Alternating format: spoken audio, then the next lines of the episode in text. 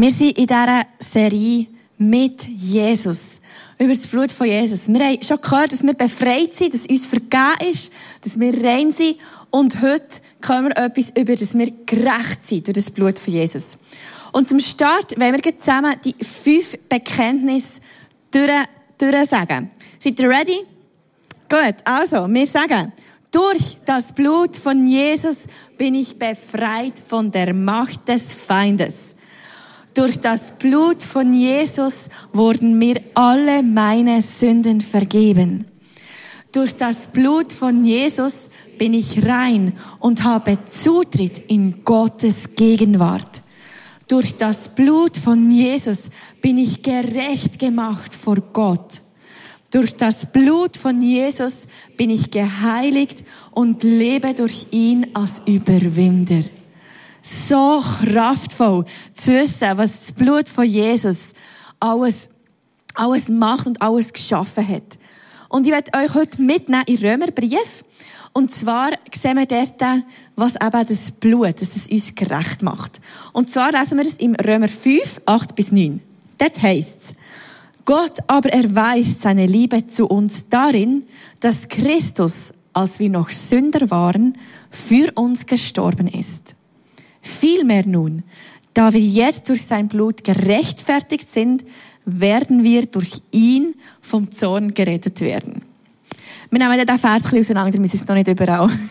es ist, es ist ähm, gute, satte Kost. Genau. Also, wir schauen da in Vers 8 zuerst, der erste Vers. Wenn ich den anschaue, sehe ich, dass Gott ganz anders ist als wir Menschen. Also das wissen wir ja sowieso. Aber Gott unterscheidet sich. Wir Menschen sind so schnell in uns eine Meinung bilden und im Sachen beurteilen.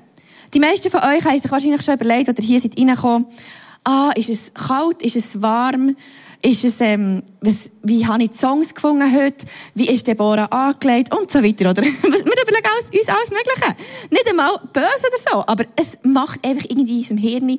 Und manchmal ist es einfach zu beurteilen oder unsere Meinung bilden, das ist ja voll okay. Und dann plötzlich, manchmal, geht es auch schnell ins Verurteilen und wir, genau, landen dort, oder? Und in unserer individuellen Gesellschaft wird das noch gefördert. Irgendwo tun wir uns alle möglichen Gedanken machen. Einmal bin ich bei Hebamme und äh, hatte ein Gespräch gehabt und sie hat ein Formular ausfüllen, wenn ich ins Spital gehe und hat mich gefragt, was ich esse. Und dann habe ich gesagt, ich esse normal. und dann hat sie gesagt, Frau Welt, man kann nicht sagen normal. Es gibt ganz verschiedene normal.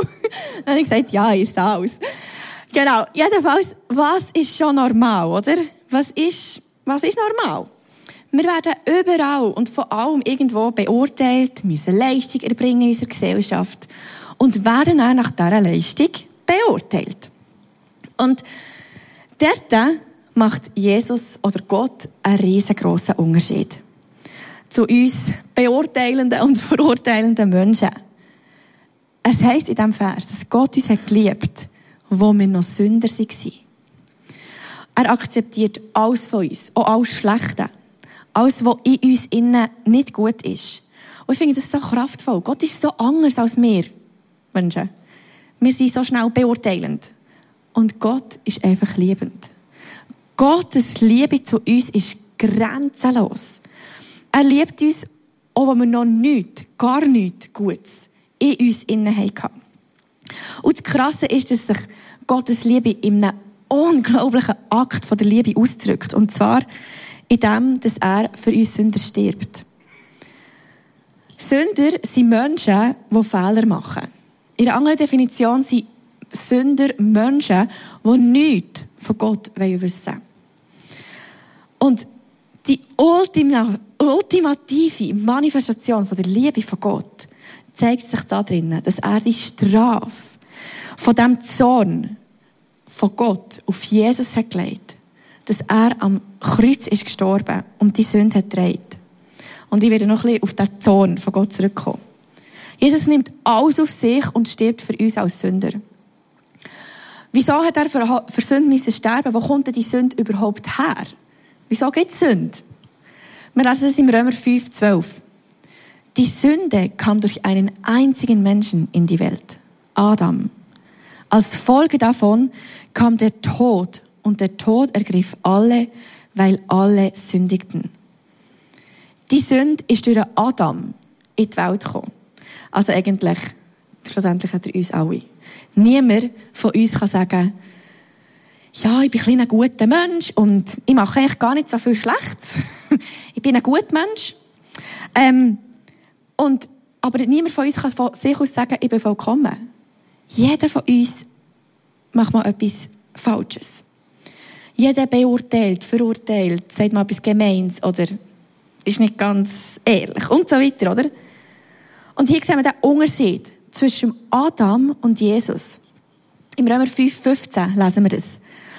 Und was für ein Unterschied zwischen der Sünde und Gottes überwältigendem Geschenk der Vergebung. Denn wenn der alte Mensch Adam durch seine Sünde vielen den Tod brachte, um wie viel größer ist dann das Geschenk Gottes, seine Vergebung, dass der andere Mensch, Jesus Christus, so vielen brachte. Und ähm, genau, ich hatte am liebsten euch den ganzen Text vorgelesen bis Vers 21, aber ich denke, es geht ein lang. Darum habe ich aus den einzelnen Versen herausgelesen, was macht Adam und was macht Jesus aus. Im Vers 17 sehen wir, dass der Adam den Tod hat gebracht, Jesus aber das Leben. Im Vers 18 sehen wir, dass der Adam hat Verdammnis gebracht. Jesus hat Gerechtigkeit gebracht. Der Adam hat Gesetz und Sünde gebracht. Wir, beim Adam seiner Linie stehen wir unter dem Gesetz, unter der Sünde. Bei Jesus unter seiner Gnade. Der Adam ist ungehorsam er hat von diesem Apfel ab, äh, abbissen.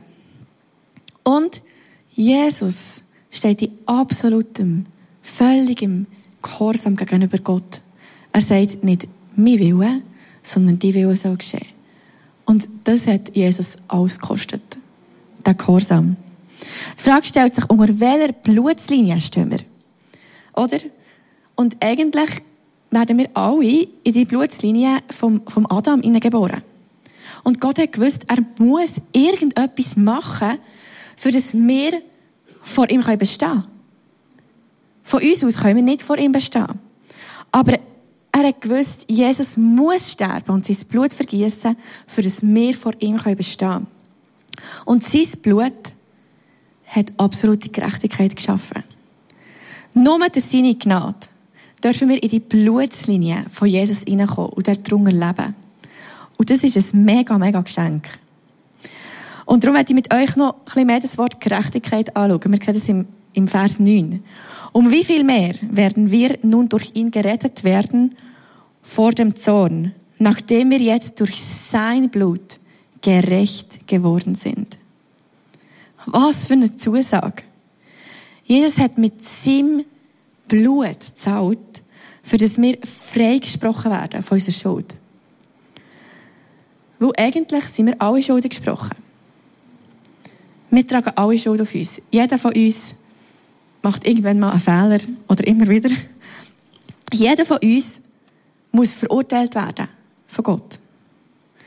Und wenn ich mit Menschen rede, die, Gott noch nicht kennen oder auch manchmal sonst in einem Gespräch, erlebe immer wieder, dass, dass Menschen sagen, ja, aber Gott lässt so viel Ungerechtigkeit zu, Gott ist ungerecht, es gibt so viel Leid auf dieser Erde. Aber ich glaube, am Schluss ist das irgendwie einfach eine Entschuldigung. Weil alles in uns innen will sich rechtfertigen. Jeder Mensch will sich rechtfertigen, oder? Wir haben Mühe, Schuld einzusehen. Gibt es irgendjemanden, der sich mega gerne entschuldigt? Also ich nicht. Ihr habt mich erstaunt, wer die Hände hat gesehen. Es, ich finde irgendwie so, ah, alles in einem. Oder auch, also ja, es kommt darauf ab, um was es geht. Aber ich tue mich nicht mehr gerne entschuldigen. Alles in uns innen sagt irgendwie, ich bin nicht schuld, oder? Wir rechtfertigen uns und suchen irgendwo ein gutes Alibi, das Sinn macht. Möglichst. Aber am Schluss ist jeder vor Gott schuldig. Jeder Mensch, der vor dem Gesetz, also sagen wir mal vor dem Schweizer Gesetz oder vor dem, einfach vor dem Gesetz einen Fehler macht, wird schuldig gesprochen und muss das irgendwie mit entweder Geld zahlen oder er muss eine gewisse Zeit ins Gefängnis. Und, oder wir müssen irgendwie zahlen für, für das, was wir falsch machen. Der Unterschied ist, dass das Verbrechen hier in der Schweiz, sage ich jetzt mal, irgendwann ist verjähren. Bei Gott verjährt unsere Schuld. All das Schlechte verjährt nicht. Und eigentlich hat jeder von uns das Gefängnis oder den Tod verdient. Jeder von uns muss irgendein zahlen für das, was wir falsch machen. Und ich habe da eine wunderschöne Gefangene. Genau. Der lege jetzt mal eine Handschau an, weil sie hat ganz viel verbrochen.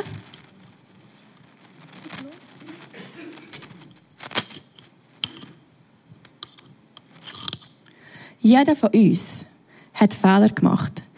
Und Gott ist zornig über diesen Fehler.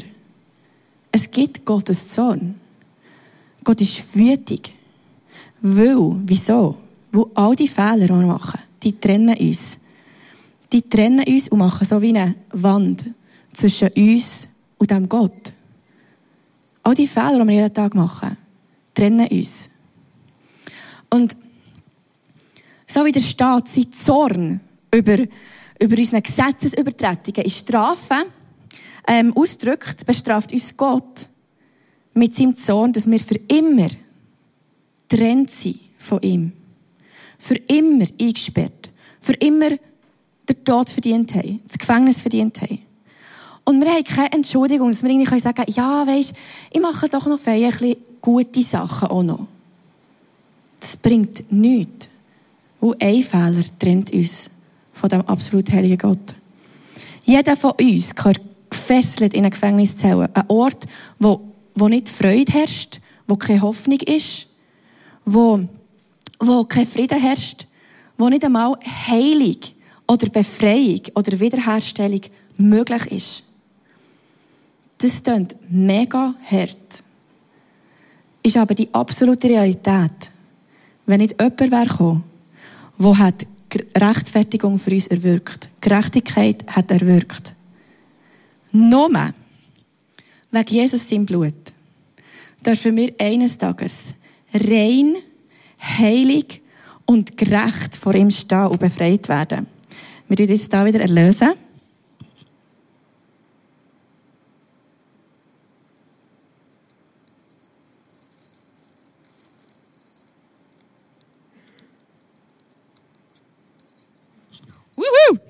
Genau.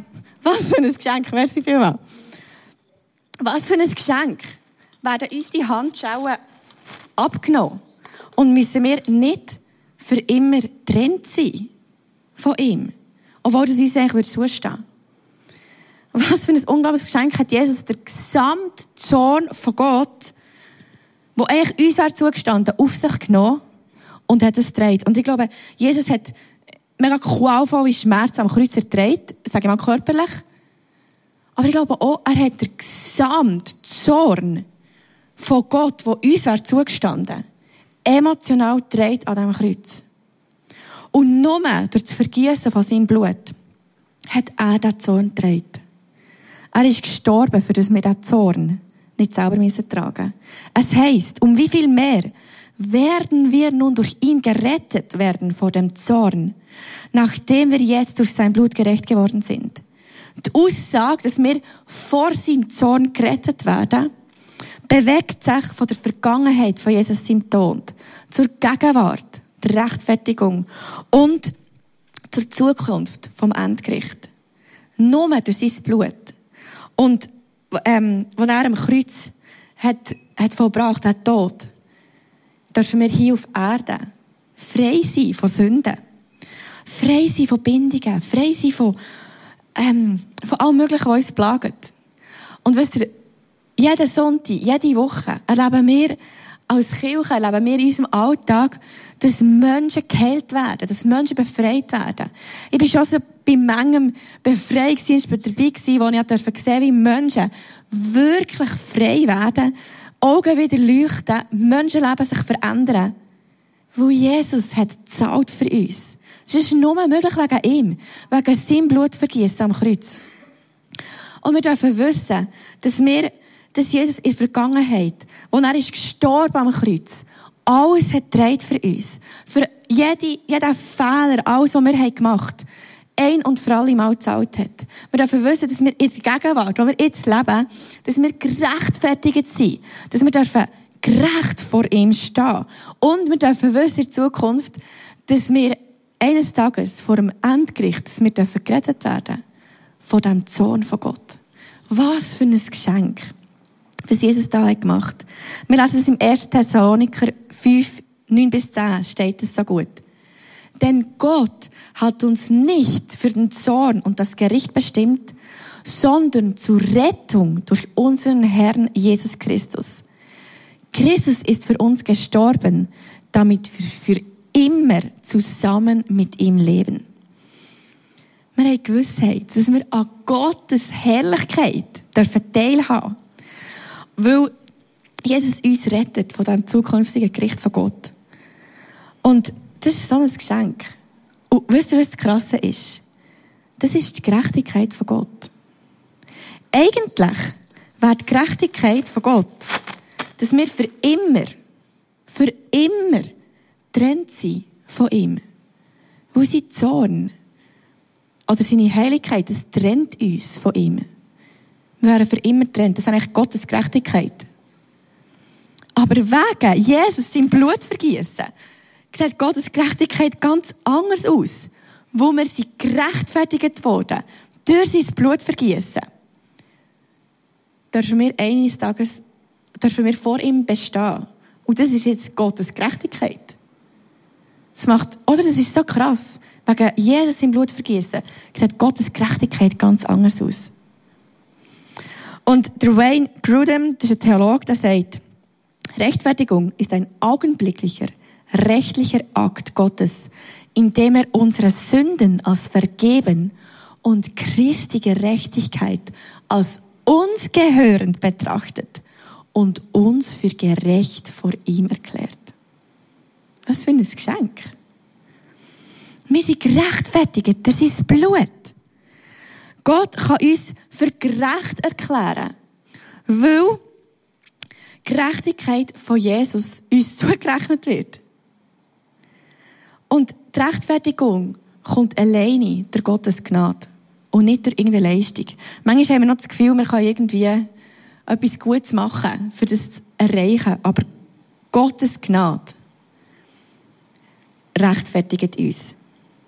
Und manchmal gibt es auch Situationen, wo ich merke, ah, jetzt hat mir irgendwie wieder etwas verbockt. Dann bitte Jesus um Vergebung und, und lege es bei ihm ab. Und irgendwie, keine Ahnung, zehn Minuten später bin ich irgendwie im Kocher, Koch, ich weiß doch nicht. Und denke wieder, ah, Deborah, du hast es mega verbockt. Aber eigentlich kann ich ja zehn Minuten vorher schon äh, um Vergebung bitten, oder? Passiert das eigentlich manchmal schon? Dass ihr irgendwie so merkt, ah, eigentlich habe ich schon etwas abgelegt, aber es kommt wieder. Und eigentlich mache ich mich in diesem Moment zu meiner Richterin. Das steht mir eigentlich gar nicht zu. Wenn Gott mir vergibt, der darf und muss, soll ich mir ein Opfer geben. Und es gibt so zwei Arten, was verunmöglichen, dass Gottes Gerechtigkeit wirklich zum Wirken kommt in meinem Leben. Das eine ist, wenn ich meine Fehler gar nicht einsehe. Das ist nicht ein gesunder Ort. Ich glaube, es ist immer wieder gut, dass wir vor Jesus kommen und sagen, hey Jesus, gibt es irgendetwas in meinem Herz, in meinem Leben, wo ich falsch gemacht habe, wo ich habe verbockt und, und wie immer wieder mit ihm im, genau, im Kontakt sein darüber. Weil ich glaube, es ist wichtig, dass wir Fehler einsehen. Sonst ist es schwierig. Und das andere ist eben, wenn wir das Gefühl haben, wir haben die Vergebung nicht verdient. Also wir können uns selber nicht vergeben. Wegen etwas. Manchmal sind es kleine Sachen, die vielleicht uns immer wieder passieren und wir das Gefühl haben, ah, das verbocke ich einfach, das kann man sich wie selber nicht vergeben. Vielleicht ist es etwas Größeres, weiß doch nicht. Und ich glaube, Satan, sein Ziel ist es, dass er probiert, dass wir irgendwie Gerechtigkeit selber durch unsere eigene Leistung wiederherstellen können. Oder? Dass wir so das Gefühl haben, ja, komm, ich mache noch ein bisschen dort etwas Gutes und hier bin ich noch ein bisschen lieber. Und wir können ja nicht durch irgendeine Leistung, die wir machen, Gerechtigkeit erwirken. Das ist nur möglich durch, durch seine Gnade. Und was für ein Geschenk, dass Jesus ein und für alle Mal Gerechtigkeit hat wiederhergestellt. dass wir einen ewigen Bund mit ihm dürfen haben, wenn wir Ja zu ihm sagen.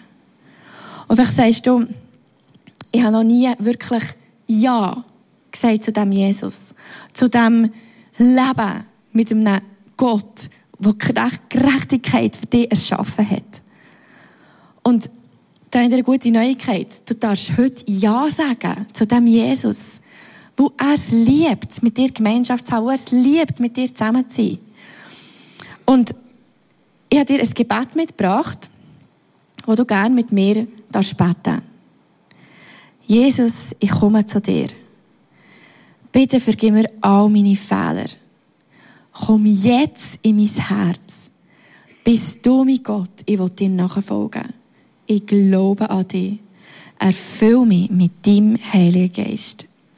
Und danke, Jesus, dass du jetzt jedes Einzelne, das das erste Mal betet, echt erfüllst mit deiner Liebe, mit deiner Freude und mit Hoffnung auf ein Leben mit dir. Danke, Jesus, dass du so ein guter Gott bist.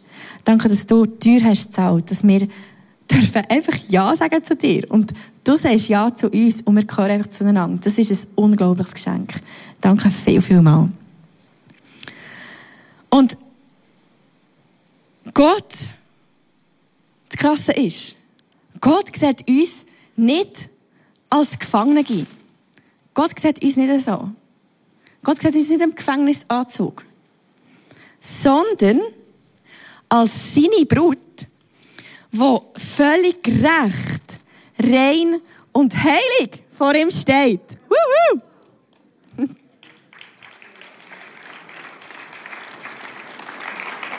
Und wisst ihr, was das Krasse ist? Das ist wirklich so. Weißt du, manchmal tun wir uns so schnell in das Bild hinein, ups, von, vom Gefangenen und denken, ich, ich schaffe es eh nie. Ich will es eh nie herbringen. Und, und tun uns so in den Gefängnisanzug zurück.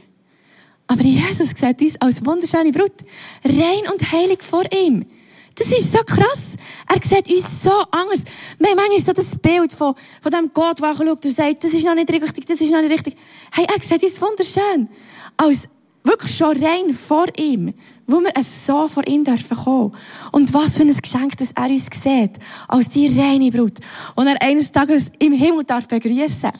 Und wir dürfen schon jetzt so vor ihm stehen.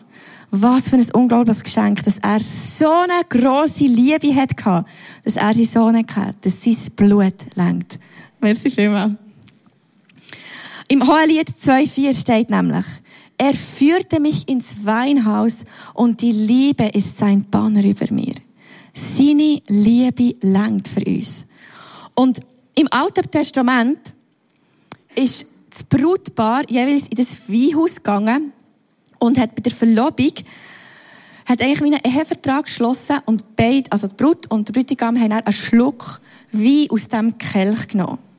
Und ähm, da ist auch der Ehevertrag vorgelesen worden und die Pflichten vom Mann gegenüber der Frau. Und der Kelch hat so den Ehebund symbolisiert, den sie eingehen wollen. Und ein paar Wochen oder ein paar Monate später war dann die eigentliche Hochzeit, wo, wo er die Brut vom Bräutigam in ihr Heim ist, ist geholt worden, in sein Heim. Dort hat er der Rabbi die Hochzeitssegen, vor, Hochzeitssegen vorgelesen. Und sie haben nochmal mit einem Schluck Wein aus diesem Kelch echt besiegelt, dass sie jetzt zusammengehören, dass der, der Ehevertrag, dass der Ehebund wie geschlossen ist.